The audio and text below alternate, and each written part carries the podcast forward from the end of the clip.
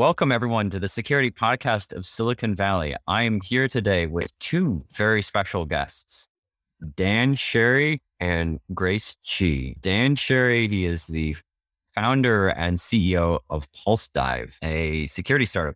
Dan has years of experience doing incident response, security engineering, and security operations across both government and Fortune 500 financial services. He is all too familiar with the struggles of filtering noise from open source threat intelligence and sees PulseDive as the first step to solving this problem.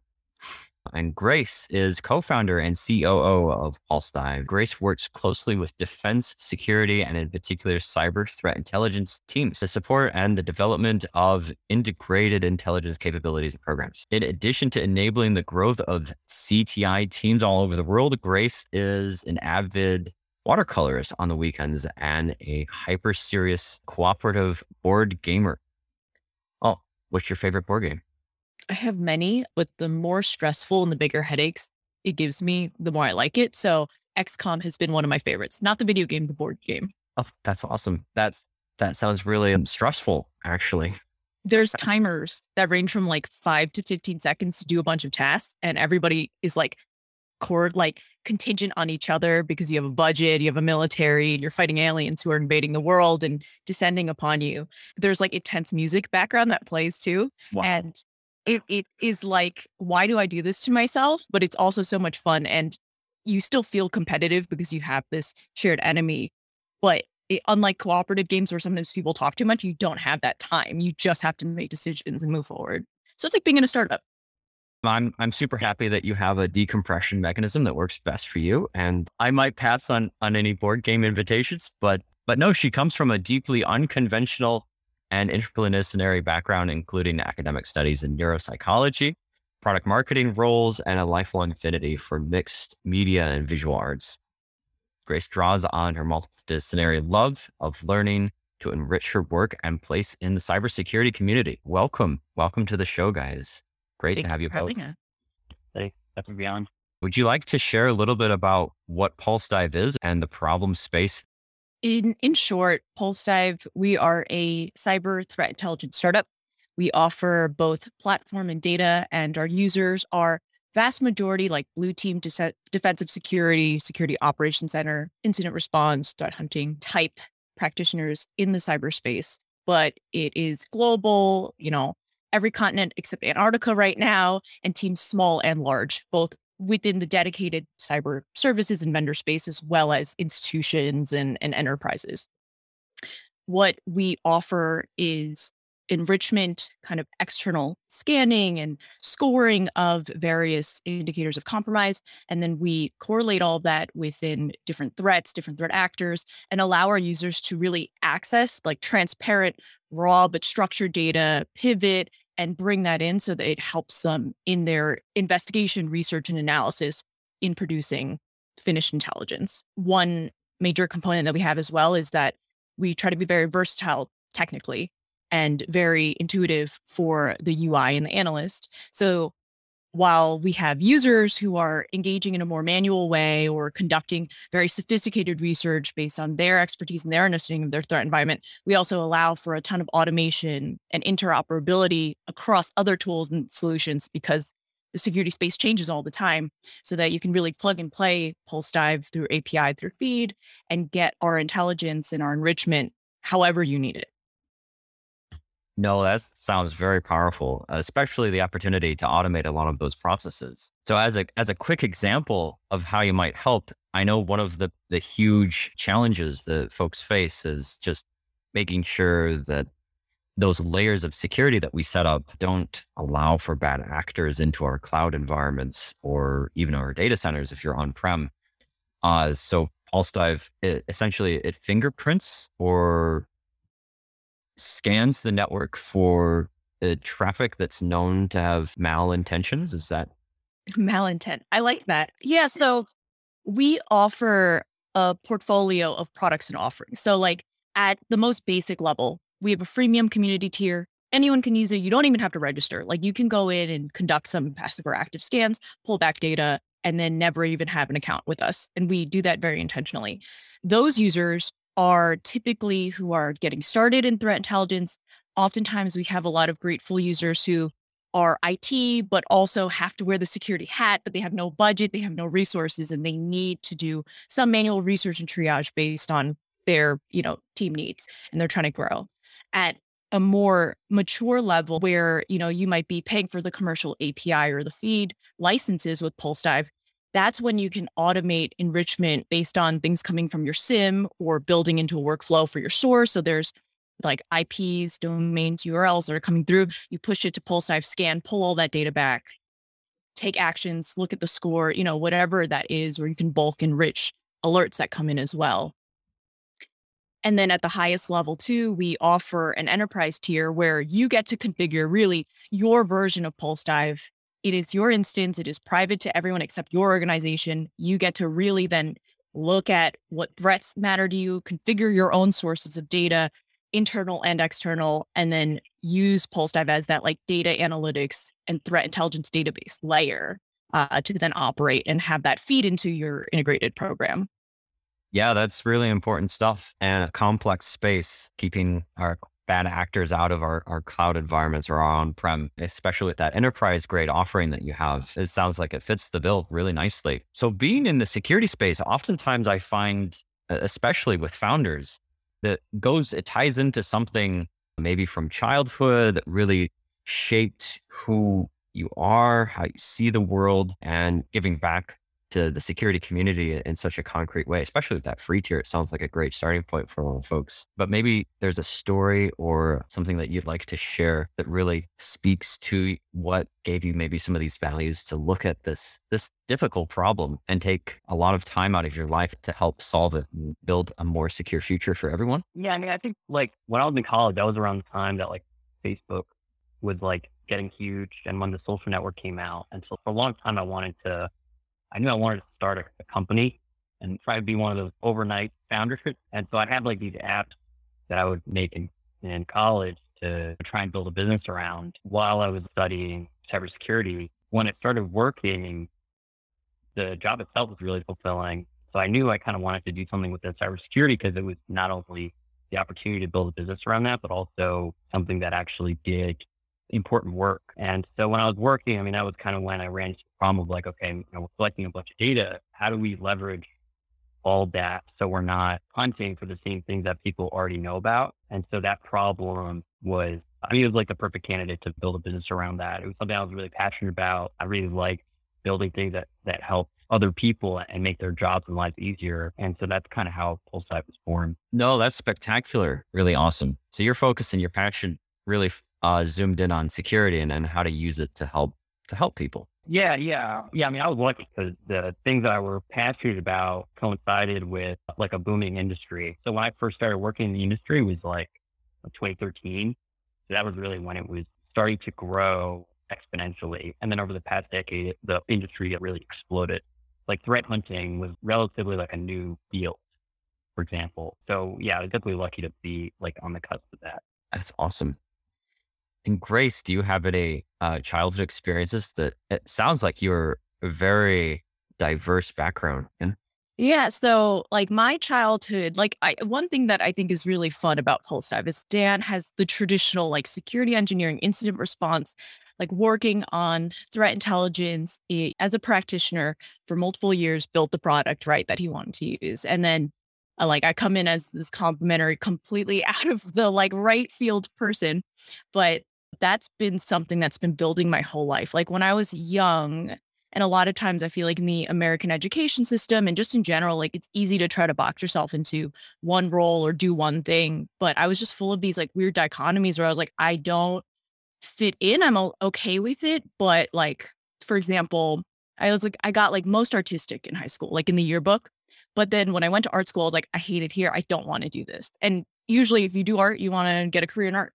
Okay. And then I loved academia. So when I was in college, I took on these double majors that were teaching me how to think for the sake of thinking, not going for the more traditional, like, what job do I want with this major? But then at the same time, like, I love business. And I also love volunteering and giving things back to the community, but then also growing a business and making money and commercializing, which is why I ended up in marketing because it was a great way to balance and learn about how businesses grow and work directly with a lot of leadership because it's so critical. And so my entire life, I would find these weird opportunities, not because I had applied to the traditional openings or whatever, but I'd walk into a museum and be like, I want to volunteer here just because, I don't know, I like art history, I'm studying art history. And then that would turn into a job. Or I would like tutor, or I would volunteer at Chinese school, for example. And then the parents would come to me and be like, Can you be a private tutor? And I'm like, Oh, okay. So my whole life, I just saw that there was a lot of opportunities in hidden places and that they don't have to fit within what you've been necessarily building your whole career or persona out to be.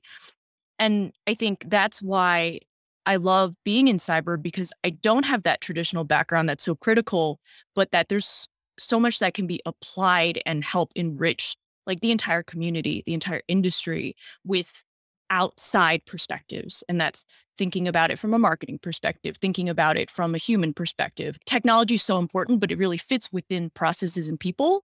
And I think sometimes in the past, security, like they push just the technology without the operationalization or without the right skilled staff, right, to to meet up with it. You know, I try to balance that out and look at that and apply those kind of learnings both from science and art history and liberal arts and marketing into the field at large. Wow, that's spectacular. It sounds like you both complement each other very well, which is really important in a startup. Got to hit the ground running. And if everyone is a clone of each other, then you're kind of preaching to the choir all the time. And the company won't be as, as resilient as it could be if you had a nice, diverse team. And it sounds like you both bring so much different experiences to the table. So nice job. Would you like to share one truth that you see with the world that most people tend to miss? It's funny because I had thought of some earlier, but now I'm like, like hmm, none of them sound that good. Dan, do you have any? Yeah, I mean, when looking at our industry, I think that the industry tries to move towards this building the newest and like latest and greatest technologies, but we haven't really nailed the foundation yet. I, I feel like there's an opportunity to take a step back and try to smooth over a lot of those basic processes that a lot of small, medium sized businesses are struggling with because you come to Ed with like a lot of these new ideas that we haven't really seen before. And like investors are trying to invest. They want to look for new ideas that haven't been tried. Right. They want to take risks.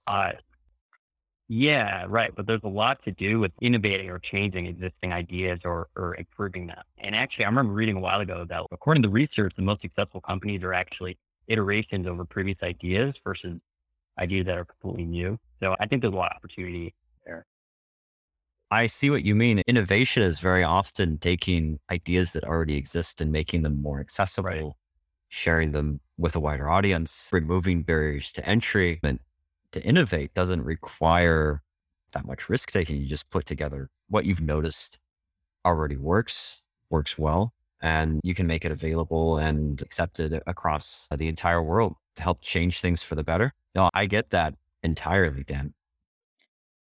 Yeah, yeah. I was gonna, I was gonna add like when when you're iterating over existing ideas, you don't. It's not a new sell to new customers, but they're already familiar with that type of uh, solution. So it, it's actually easier. Like it's easier to enter markets that way too. Right, because what you're selling is already connected to what they expect to build or to find out there, and you're just doing a lot of that manual work for them, stitching it together in a way that's adds value more quickly. Yep, exactly. Awesome. Was it your experiences in the industry that led you to see this? You go to like meetups and you talk with a lot of people that are in that are like also engineers or responders, and they're struggling with the same problems that you are, and there are problems that are like you know shouldn't this have been solved? Like shouldn't like we see all these new companies prop like coming out. It's like shouldn't shouldn't more people be trying to address these problems for organizations that aren't as mature or who have like smaller budget. But yeah, I, guess that's where it was just sharing the frustration with other engineers who are trying to automate and support these vendor solutions or incident responders who are really just trying to understand if something is a false positive or if uh, they should take if it's something. So it's just those frustrations that, okay, maybe we need to take a step back, understand problems better if there's better ways to to solve them. Yeah, that makes total sense. And they're lucky to have someone like you lead the charge and notice this and sit down and think through the bigger picture, take a step back and really help everyone build a more secure future. Because really, at the end of the day, everyone that has a cloud environment has responsibility to help protect those systems that are up there in the cloud or data. Same thing. You have responsibility to protect the data that's up there in the cloud too. And if things are priced out of reach or too complex to be used by the smaller markets, the SMB markets, or even fellow startups, then there's going to be huge gaps in the market. So inviting everyone to have a place at the security table with that free tier that you guys have, very admirable. And you'll take a lot of the market share that way too. Right. The, yeah, that accessibility is important. And I think one thing, the industry's changing a little bit. And I know it's like not easy, but another truth that started with Pulse maybe not in the earliest stages, but shortly after there was a free community tier, is the ability to share intelligence because when threat intel hit the market, it was a little bit convoluted. Like everyone wanted lots of feeds. Feeds were coming out. They come in the dozens, if not thousands, right at this point, and no one can really truly benchmark the the quality, the efficacy, the relevancy of various lists of IOCs. And what that resulted in is every organization has threat intelligence, even if they don't have threat intelligence if their intel lives in emails or blog posts like that they're linking to each other that that's what it is and it's not great but being able to create venues in which multiple users can share intelligence, add commentary, submit things for other users makes it so that it's not like every SMB that has like very limited resources and also lack of like expertise and understanding. They're not living as individual troops trying to fight this very large, growing, and evolving enemy, multiple enemies, but that you can start bringing it together and working as a united front. I know that there's a ton of trust groups and there's also coalitions, there's public private partnerships. So there is a lot of work being done. But at this point, it's still quite disjointed and it's really hard to keep up. So Pulse Dive is looking to be at least one niche of that space that's trying to help each other, ourselves, communities, individuals, hobbies, and obviously organizations in bringing this threat intelligence together. So there's a strong sense of community amongst everyone, and you're all in the same boat together, benefit from each other's knowledge. How do you incentivize folks to give back into the community? Uh, Offering free things is a really great free, way to make it like giving value before asking for anything is is a fantastic ah, so way. To give first. so the community can give first and then if you give back it give it just continues to pass that love forward. In a lot of ways, yes. The other challenge that we have, though, is that you want people to contribute, but you also want to protect them. So we have a lot of safeguards in place where you don't actually know who it is, or it's a username, or they can do their intel research without submitting and sharing that information with the actual community if it's sensitive. Um, so we're always like trying to toe the line of like you opt in to share, not you're forced to share. But uh, Dan, as far as your early, I guess your early story on giving a little bit, getting back, and then building Pulse Dive to like V2 and V3, what would you say was like a major turning point that a community started to evolve? Yeah, well, in the beginning, it was gonna, it was supposed to be like an enterprise platform to compete with a lot of the other ones that were coming out at the time. But when you're trying to get people to look at it, you need to put data in it so they can kind of understand what the platform does. So I started working on putting data in the platform and was, you know, trying to show people, but, you know, people, they didn't want to go to some login screen to try to discover something that they don't really know that they need or that they want. So I started making a lot of stuff accessible for free without an account to try and lower the barrier to entry. And then people were more interested in using the platform and the data. And so that's how we saw this opportunity with a lot of people who are finding value in just the community here and just this data and, and they're willing to pay for the data. So this it seemed like the right way to go. And so we actually discontinued the enterprise here for a while and we're the past probably year or so, we have been ramping that up again because we're at a point where now the value of full time is improving. So people want this. People want that value within their environment. As for like getting people to contribute, you'd actually be surprised at like the amount of people who just want to help smaller organizations or who want to put their data out there so that people can use it. I mean, there's so many open source projects and repositories, but yeah, I mean, it's great to mention like a lot of it's pretty disjointed. So I think you do want to provide some value to solve their problem, but I think they just want reassurance that you're also willing to provide this data and make it accessible for other organizations and that you're good that you have the flexibility to support those types of data sets and then that you're going to be around for a while. Because if they're submitting a lot of data to this platform they want to know that like okay people can actually use it. I'm not wasting my time submitting to like a startup that's going to fold and you're able to accurately represent the data that i have so that people can use it in the way it's meant to be used so yeah, I think a lot of people are willing to contribute with the right tools. And in addition to contributing, so like when we talk about contributing, and I think what Dan's thinking about is like sharing data, submitting IOCs, IPs, URLs, associating with threats, adding, you know, comments with blogs. The other way that they contribute, and I will be frank, I was surprised was like obviously feedback for the community tier. People want it because they know that that's going to benefit them. They provide user input, complaints, what they love about it. So when we conduct that user feedback, it's great. When we were doing research into the Pro tier, which had launched a year ago, users were also really excited. And it was like I asked maybe 30 people that I somehow knew or didn't know that used or didn't use Pulse Dive, and they were all willing to hop on the phone because they know that even if this is a paid product, we're trying to be affordable. We're trying to meet like a specific segment that there's a gap for, and that, you know, even if they were were not fans of the community platform that they wanted they supported our vision they supported our effort and i did not expect people to want to help you know like provide input for a paid product and that helped and that made our product much better it made people see the value and you know we had uh, like a great black friday because of it so it's the community is so open and great and if you contribute to it they give back in in in droves it sounds like uh, you're doing a great job of building that community and building a a sense of you know we're all in this together. And if you give, then the community will always be giving back to you as well, and set up a situation where people can feel like they're part of something bigger. That's really what you want in a community, right?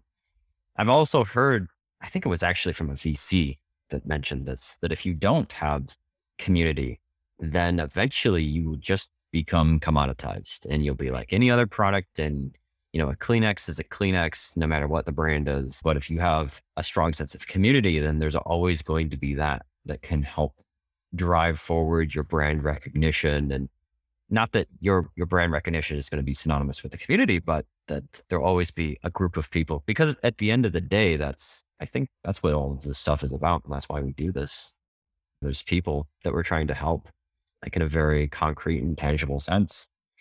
Right. So if there's a gathering space for that group and you can form a sense of community around other people that are struggling with the same things, then now you have a, a very long and lasting brand. Yeah. Right. And when yeah. we're this early, like us as people, like we're very different, but we are very much part of that brand too. So we participate in the community and things that we enjoy. We, you know, lean into our strengths and as part of the instead of like collateral damage, it's like the collateral benefit is we talk to thousands of CTI teams. We've helped people get placed in jobs just because we know people both hiring and job seeking. And that's really important. And we help advocate for, you know, diverse and new talent coming in. And that is just part of the culture we have because we want a great product, but to be a great product, you have to understand the market. And to understand the market, you have to participate in the market. And that's that's where we are now. No, I was that's exactly what I was going to say is that you need the community, but you also need to be a part of that community uh, to make sure that you're listening to them. Yeah, great. Yeah, that's exactly what So tell me about the best day that you've had at Pulse Dive. Oh, what, what was that day like and why? So I'm on the COO side. So I'm always like looking at measurements and operations. Where are we focusing? And so whenever we have QBRs, so quarterly business reviews, in which I'm just wading through a lot of data and then putting things down, it always feels like such a grind. But then you look and you sit down and you measure the change quarter over quarter or year over year. And when you're living in a small startup where every day is chaos, you're trying to learn something new, there's new problems, you feel like you can never keep up, you feel like you don't make that much progress. But then you sit there and you talk, and it's like a really long meeting we have every quarter where you're like, wow, look at who our customers are, look at who's been signing up, look at how they've been using us, look at what we succeeded in and also didn't expect. You know, there's not a specific quarter that I would say was the absolute best, but taking that time just to like really sit down and like look back and then also plan forward has kept us or at least me, Dan, you can tell me if you agree or not, very aligned and interested in seeing the value of what we're doing. Yeah.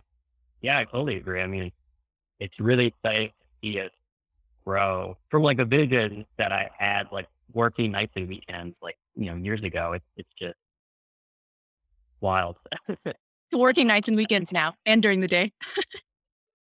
yeah, yeah. I guess that's I like I guess I'm still on that schedule, but because I'm not doing like nine to five like I used to. Yeah, it's like I'll, I I like sleep in, but yeah, I mean, it was definitely like the first big sale that we had a couple years ago when I was still on my own. That like that was that was when I was like, wow, like like can I do this? like this is like a viable um business model. Yeah, yeah. I, I would. How long? How long did it take to make your first sale? For for like the first serious sale, it probably took I think about a year. I mean, it was a, it was a while of just building the product, but I mean, building the product wasn't even the hard part. It was getting people to use it, and then like getting feedback and and making sure that we were offering something that like provided enough value where people could justify a line item budget for it. So that, yeah, it took a while um, of like just doing sales and data development and yeah, me. But you cracked the code and you made, you closed the deal. And, yeah. And how long ago was that? Like a couple years? Yeah, that was a couple years ago. That was like four, uh, three, four years. That was, yeah, it was like it was like it was a couple years ago, yeah. And and was that sort of like the thing that tipped you over the line? And did you leave your day job at that point, or because I I know you mentioned this was a passion project in the very beginning, but so that was a year after after I was on my own. Oh, so you were already, so you were already full time, and and it, that year passed, and you have kind of like still in experimentation mode. so the if you're gonna ask like what the worst day full time was, it was like that first year when I was like out of money basically. And when I realized like, okay, I need to probably start working again. So I started contracting and it was actually like right when I started contracting when someone came out of the blue and we're like, Hey, we're interested in your highest tier, you know, can you send us an invoice? And so that it was, yeah, that year was just a roller coaster. Wow, that's that's spectacular. They just, just showed up out of actually blue and was like, "Can I, can I, can you send me an invoice?" That's unheard of. Yeah, yeah, yeah. Because they're like, "Oh, we're we're interested in in the fee," and I and I thought it was like probably a small, like one of the lower tiers, and they're like, "No, yeah, we want the high tier. Uh, we're we're ready to purchase." That's pretty exciting. Yeah. Just to just to add to that, like that like who are these people who reach out to us? That happens all the time and that's only because we have one no like outbound sales process. We don't do paid advertising right? Like we we're not really tracking specific like users either. We just let people use what they want but then you've penetrated the market and we have some visibility or at least we understand what our users are thinking but so often something will come in and they'll be like can you give us an invoice for this and that package? blah blah blah and i'm like dan have you ever talked to these people? And he's like no do you know who they are? I'm like no. And we're like cool. All right like working on that voice now. That's awesome. Do you, do you ever yeah. do you ever ask how people learn about you then? Every like, time. Like every time. And so what what do they tend to say? A lot of people had used Type before and they liked it. They thought we hear like, oh, the interface was great, or oh, I could set up the API really easily. And you know, the way the security industry works, people are jumping around all the time and then they share, you know, news and then they bring it to their new companies, right? Mm-hmm. Other ones like sometimes Pulsedive's listed in like an internal wiki for like, oh, if you're doing threat intel enrichment or research, use this tool. So the new junior analysts come to us. And then other times, like for some of our larger products, it's because, you know, in the, all those secret dark alleyways on Slack and Discord, they put out an ask and it's just all warm referrals. And we've never heard these people, but somebody who we work closely with, who's a big advocate, will be like, oh, check out Pulse Dive. And that's where they come from. So it's all really organic and kind of like grassroots, which which we like a lot. So you're bootstrapped, you have viral grassroots. I'm sure everyone that's listening to this podcast that's a VC is is wondering, are, are you are you going to be raising? Are you going to like throw fuel on the fire and, and really grow an exponential rate and uh, do that hockey stick thing? oh yeah, the hockey stick that every startup says they can do. Um, w- one thing I wanted to add actually to which has enriched Pulsedive a lot, but comes from having this community. Mm-hmm. We're so lucky is that integrations are the name of the game. You have to integrate every tool with every tool. And our users are often the ones who started off, like who will reach out to a tool being like, I want a Pulsedive integration, or go out of their way and make their own community marketplace integration. And that in and of itself has built and given us like almost like development capability that didn't come from us but because they know they could use it out of the box because they have the value because they have that expertise and they're trying to solve this problem for their own company they bring it back to us. And then of course you know we thank them we provide you know whatever kind of not compensation but deals discounts and just keep it going like that. Do you um, have like an open source github with the integrations that are all open source or it's our api documentation. It's your api documentation. Okay.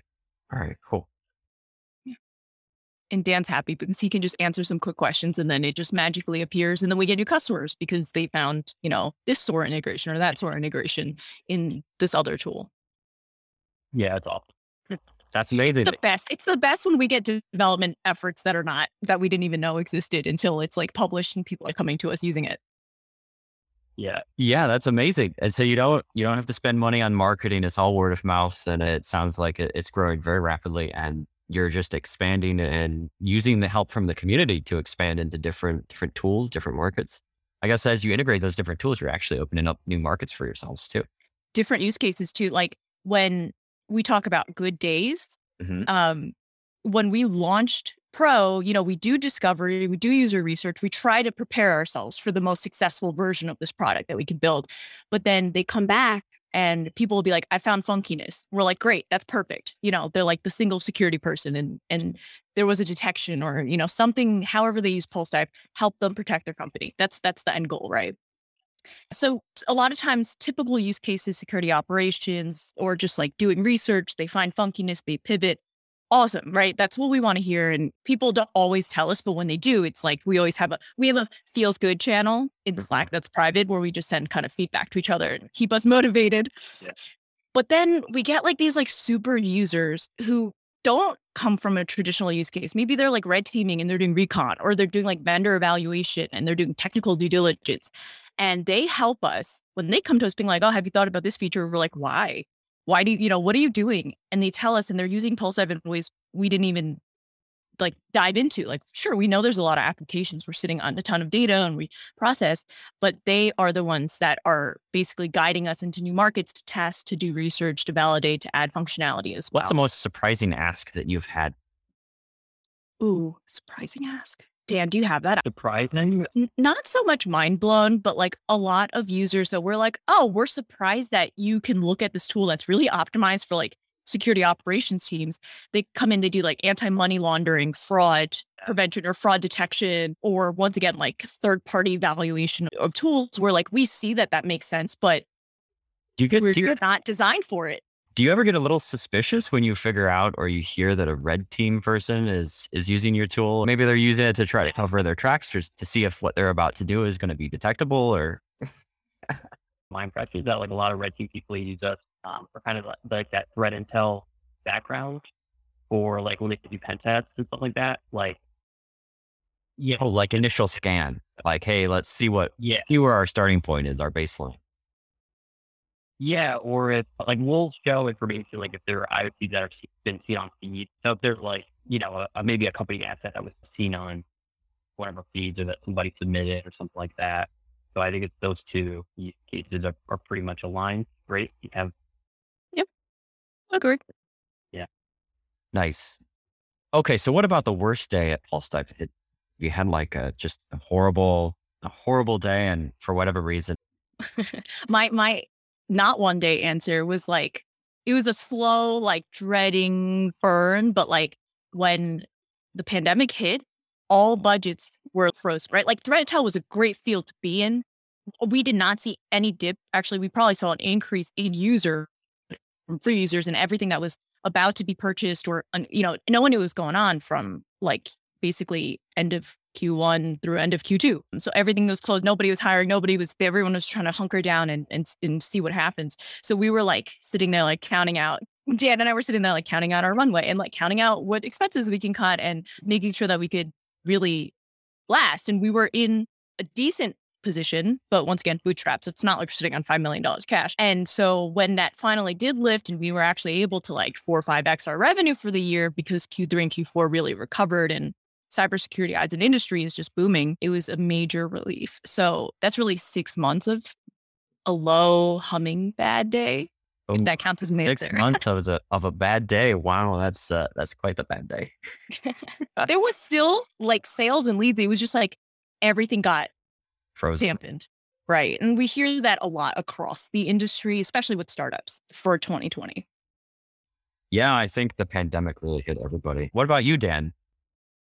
Maybe the same. Yeah, I mean, pretty much the same. I mean, it's also like I, I said earlier, that first year that was really tough was just, you know, thinking about reaching out to people and being like, hey, like, do you have any openings for this, for this type of work? I think for me, that was really hard because, because when you come into a startup, like you, you definitely do it confident, right? Because you have like this new idea and like the early feedback is good.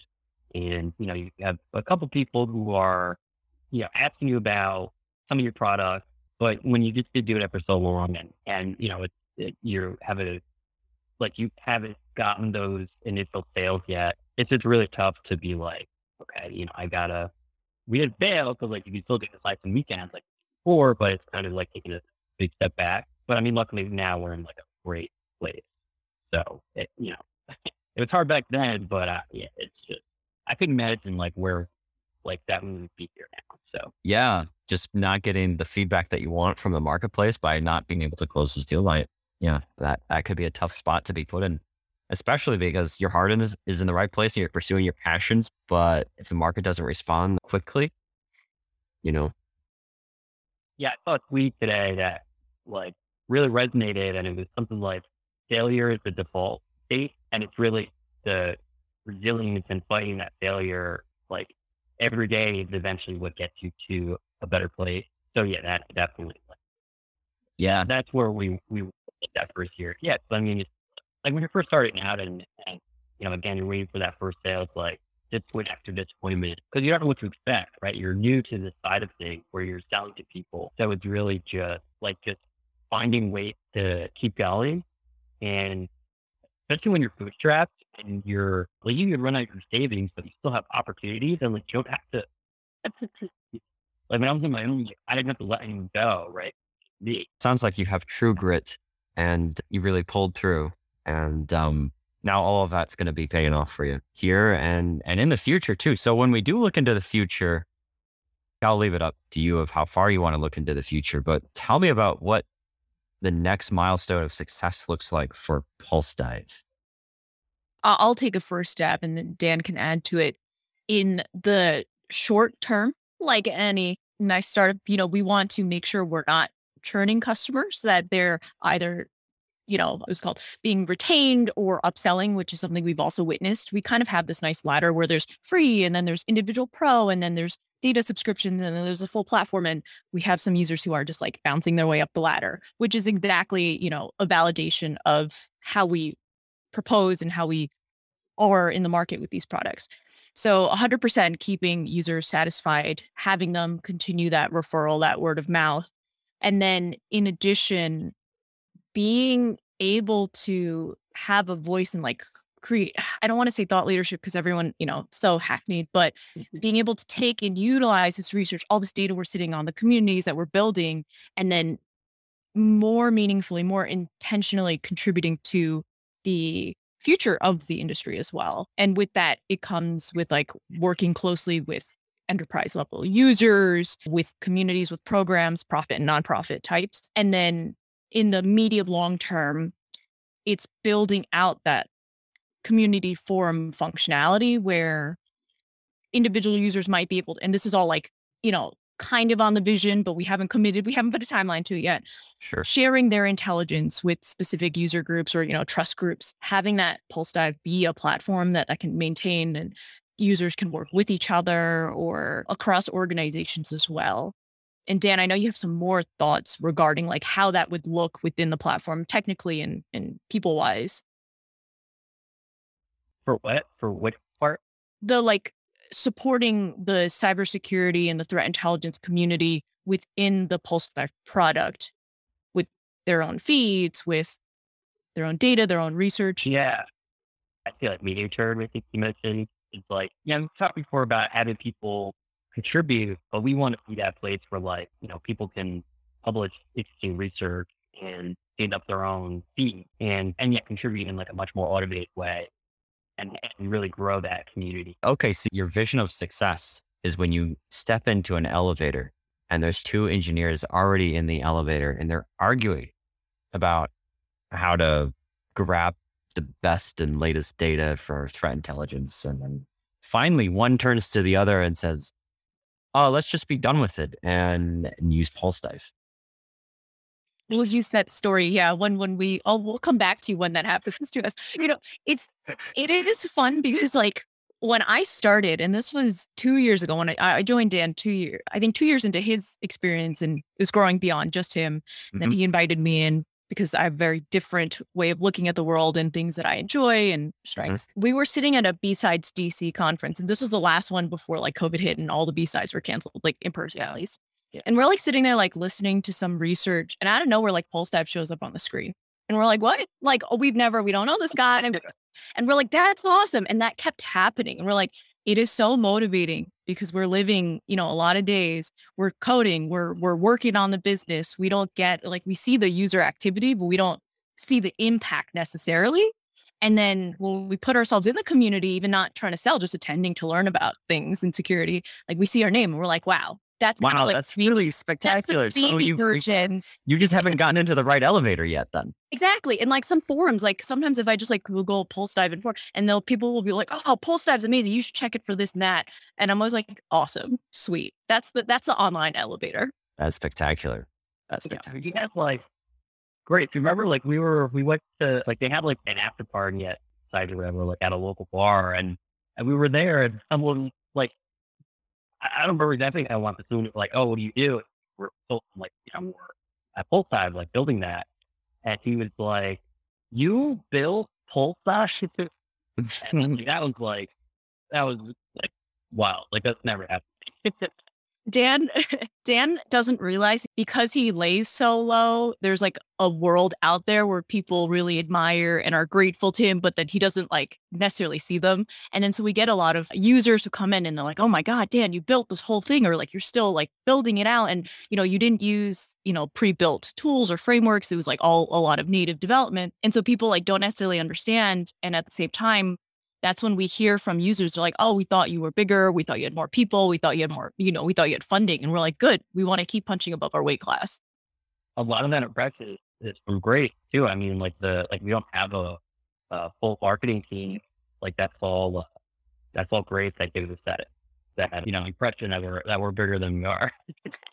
it's not supposed to be uh an illusion it's just you know i think Right. It's a, I it's a reflection of your reality and your humble love it. beginnings. And now it's all paying off.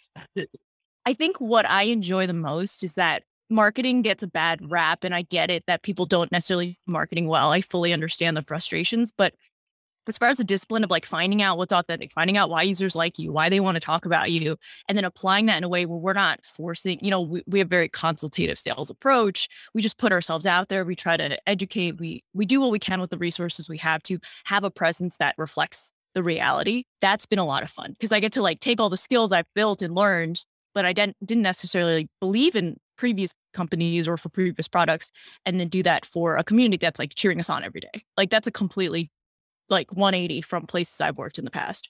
It sounds like you've enjoyed a huge level of success already and going to continue it well into the future. Well, I'm just going to say thank you so much, both Dan and Grace, for joining me. We'll have to have you on again at some point in the not too distant future, and we can see how Pulsedive has changed and has changed the world and made it a more secure place for all of us. And yeah, just I'll leave you with a huge thanks and we'll connect again. Yeah, thank you so much. Maybe in the future we'll just have a user who likes Pulsedive so we don't have to keep talking about ourselves. It's more fun that way. yeah. Sure, sure. That that works too. Thanks so much, guys. Thank you.